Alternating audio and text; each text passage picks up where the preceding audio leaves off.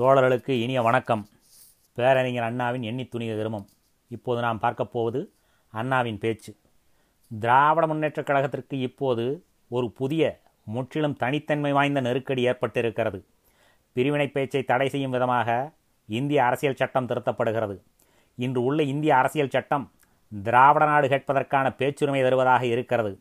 எனவே பிரிவினை பேசுவோர் மீது நடவடிக்கை எடுக்க முனைந்தால் இந்திய அரசியல் சட்டத்தின் பேச்சுரிமையை எடுத்துக்காட்டி வாதிடவும் வழக்கில் வெற்றி பெறவும் வழி இருக்கிறது இது பற்றி சட்ட விற்பனர்களை கலந்து பார்த்த பிறகே இந்த முடிவுக்கு சர்க்கார் வந்தார்கள்.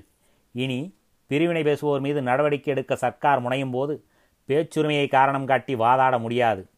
பிரிவினைக்காக இனி பேசும் உரிமை தனி ஆட்களுக்கும் பலர் கூடிடும் அமைப்புக்கும் இனி கிடைக்காது. பிரிவினையை நோக்கமாக கொண்டு ஒரு பேச்சு இருக்கவும் முடியாது ஒரு அமைப்பு இயங்கவும் முடியாது. மீறி பேசினால் என்ன விதமான தண்டனை விதிப்பது? மீறி ஒரு அமைப்பு இயங்கி வந்தால் அதனை எவ்விதம் கலைப்பது? அல்லது அதில் உள்ளோர் மீது எவ்விதமான தண்டனை விதிப்பது என்பது பற்றி ஒரு புதிய சட்டம் விரைவில் நிறைவேற்றப்படும். இது மட்டும் போதாது என்று எண்ணி சர்க்கார் இத்துடன் மற்றொரு விதியையும் சட்டத்தில் புகுத்தியுள்ளனர்.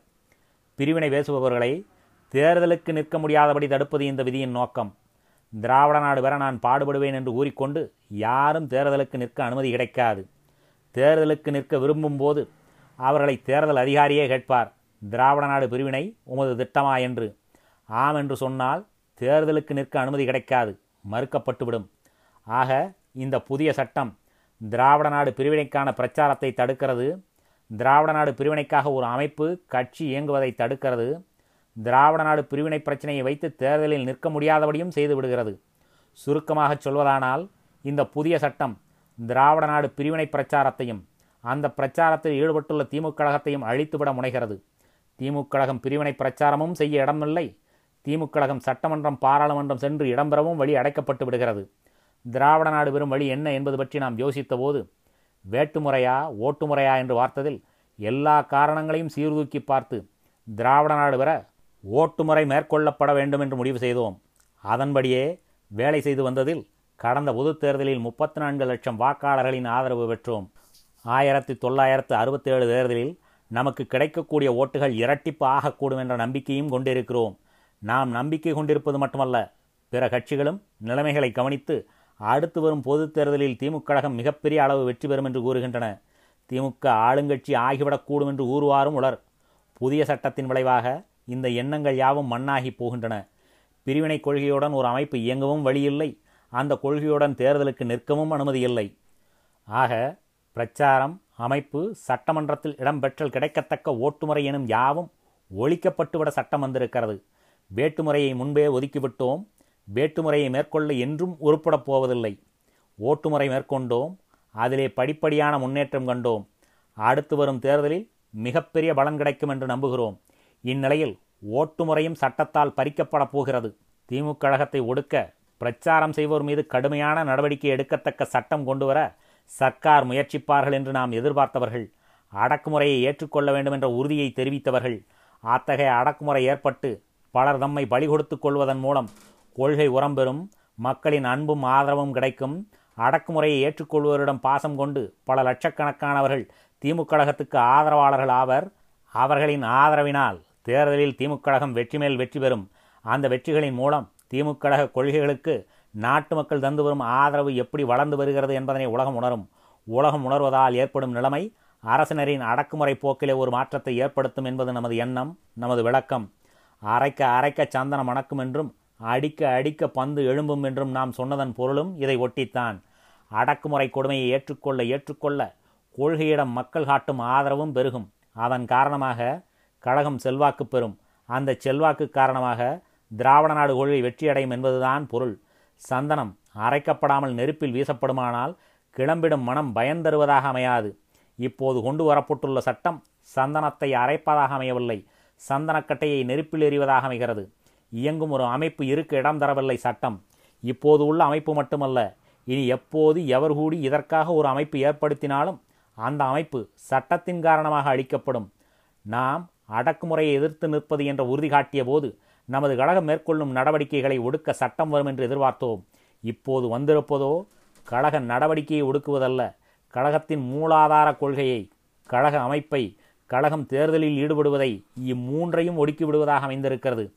கழகத்தை தடை செய்ய ஒரு சட்டம் வந்திருந்தால் கூட பரவாயில்லை.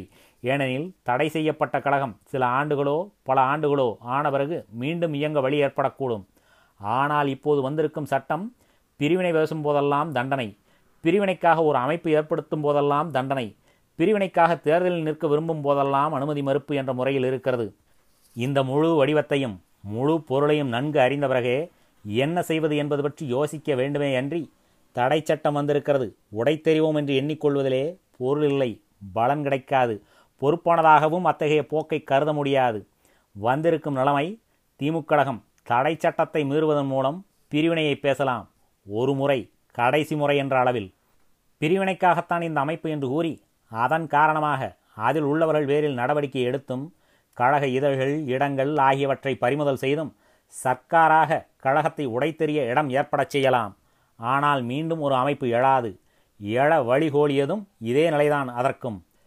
தேர்தலில் பிரிவினை இடம்பெறச் செய்ய இயலாது. வேறு வகையிலே இதை கூறுவதானால் கடைசி தாக்குதல் தீரமான போர் இறுதி என்ற முறையில் கட்டங்கள் அமையும். சட்டத்தை எதிர்த்து திராவிட நாடு பிரிவினைக்காக பேசியவர்கள் அமைப்பு நடத்துபவர்கள் சிறையிலிருந்து வெளிவரும் வரையிலே வெளியே பிரிவினை பிரச்சாரம் இருக்காது. பிரிவினை கொள்கைக்கான அமைப்பு இயங்காது. சிறையிலிருந்து வெளிவந்ததும் அவர்கள் மீண்டும் பிரிவினை பிரச்சாரம் செய்ய பிரிவினை கொள்கைக்காக அமைப்பு ஏற்படுத்த முனையலாம். முனைந்ததும் மீண்டும் சட்டம் குறுக்கிடும். மீண்டும் சிறை மீண்டும் வெளியே பிரிவினை பிரச்சாரம் இருக்காது. பிரிவினைக்கான அமைப்பு இயங்காது. தண்டனை ஐந்து ஆண்டுகள் என்று கணக்குக்காக வைத்துக்கொண்டு பார்த்தால் பிரிவினை பிரச்சாரம் ஐந்து ஆண்டுகளுக்கு ஒரு முறை ஒரு நாள் நடத்தப்பட வழி ஏற்படும். பிரச்சாரம் என்று இதனை கொள்ள முடியாது. தடையை மீறுதல் என்றுதான் பொருள்படும். பிரச்சாரம் என்பது தொடர்ந்து நடத்தப்படுவது விட்டுவிட்டு அல்ல சில ஆண்டுக்கு ஒருமுறை அல்ல. பிரச்சாரம் என்பது விளக்கம் எதிர்ப்புக்கு மறுப்பு மனமாற்றம் ஏற்படுத்துவது ஆதரவு திரட்டுவது என அமைவது. சில ஆண்டுகளுக்கு ஒருமுறை தடை மீறப்படும் நிகழ்ச்சியாக இருப்பது பிரச்சாரம் அல்ல. இதனையும் நாம் மறந்துவிடக்கூடாது. ஐந்து ஆண்டுகளுக்கு ஒருமுறை ஒரு தடவை பிரிவினை பேச வாய்ப்பு கிடைக்கும் அளவுக்கு கூட தேர்தலில் நிற்க வாய்ப்பு கிடைக்காது. ஆக முன்பு நான் எடுத்து காட்டியபடி சட்டத்தை எதிர்த்து நிற்பது என்றால் கடைசி கட்டத்துக்கு நாம் நமது மனதை தயாராக்கி கொள்ள வேண்டும்.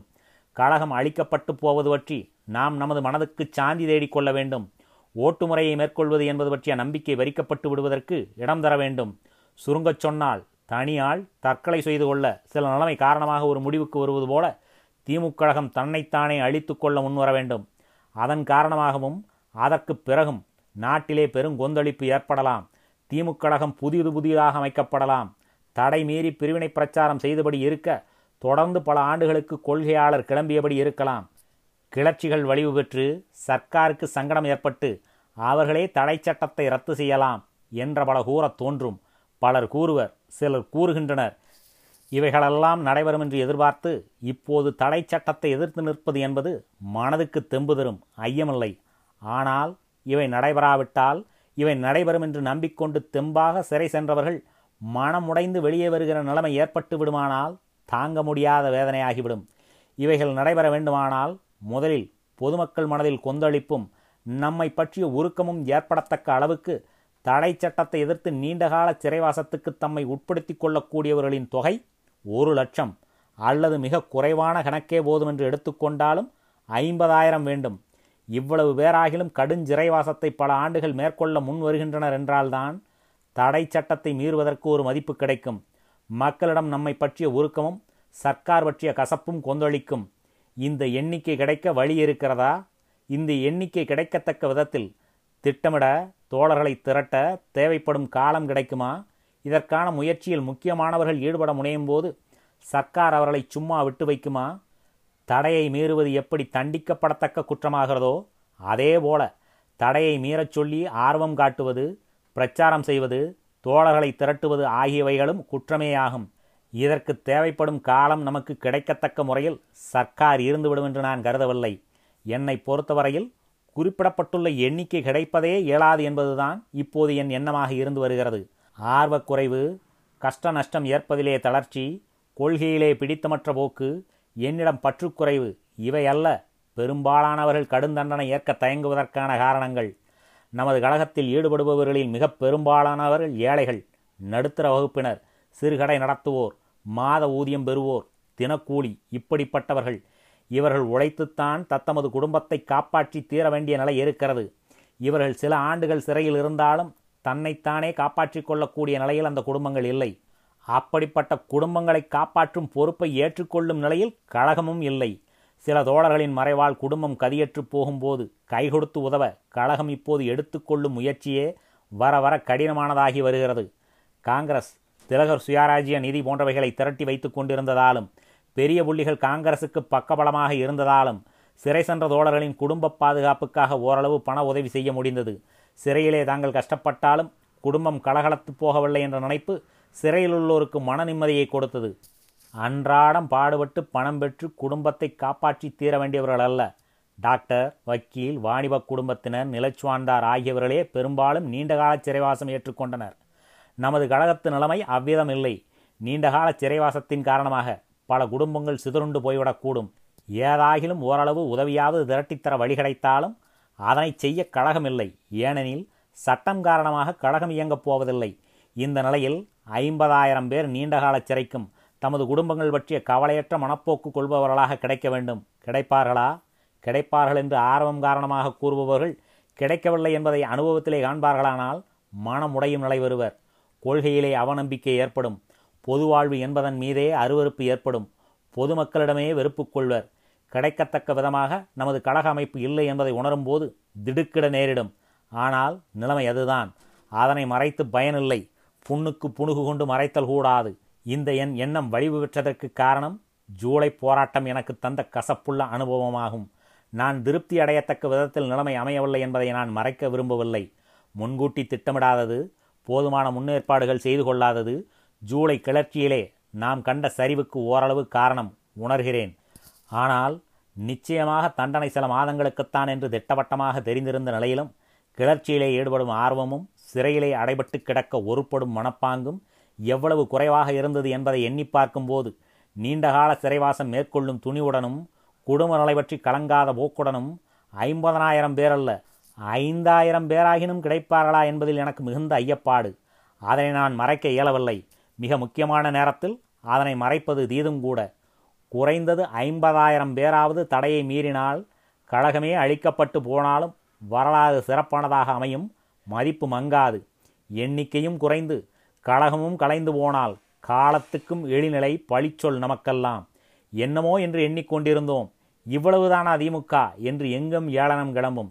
சிறையில் உள்ளவர்கள் எதனையும் தாங்கிக் கொண்டு கழகம் களைவதையும் பார்த்து கொண்டு மீண்டும் பணியாற்றும் மனநலை பெற முடியும் என்று நான் எண்ணவில்லை. இந்நிலையில் பிரிவினை பிரச்சாரம் நின்று விடுவது கழக அமைப்பு கலைந்து போவது தேர்தலில் ஈடுபட வழியில்லாது போவது என்பது மட்டுமல்லாமல் சிறை சென்றவர்கள் பிறகு செயலற்று போய்விடும் பரிதாபகரமான நிலைமையும் ஏற்பட்டுவிடும். எண்ணிக்கை மிகவும் குறைந்து போனால் தடைமீறும் நிகழ்ச்சிக்கு மதிப்பில்லாது போவதுடன் பொதுமக்கள் மனதிலே ஒரு உருக்கமோ கொந்தளிப்போ ஏற்படாது.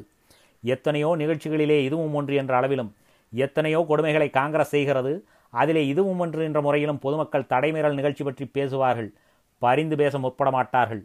இப்போது நாம் யோசித்த வரையில் ஏற்படக்கூடிய நிலைமை எப்படி இருக்கும் என்பதை நினைவுபடுத்திக் கொள்வோம். தடை சட்டம் அமலுக்கு வருகிறது. மீறி சிலர் பிரிவினை பிரச்சாரம் செய்கிறார்கள். சிறை செல்கிறார்கள். கழக அமைப்பு கலைகிறது.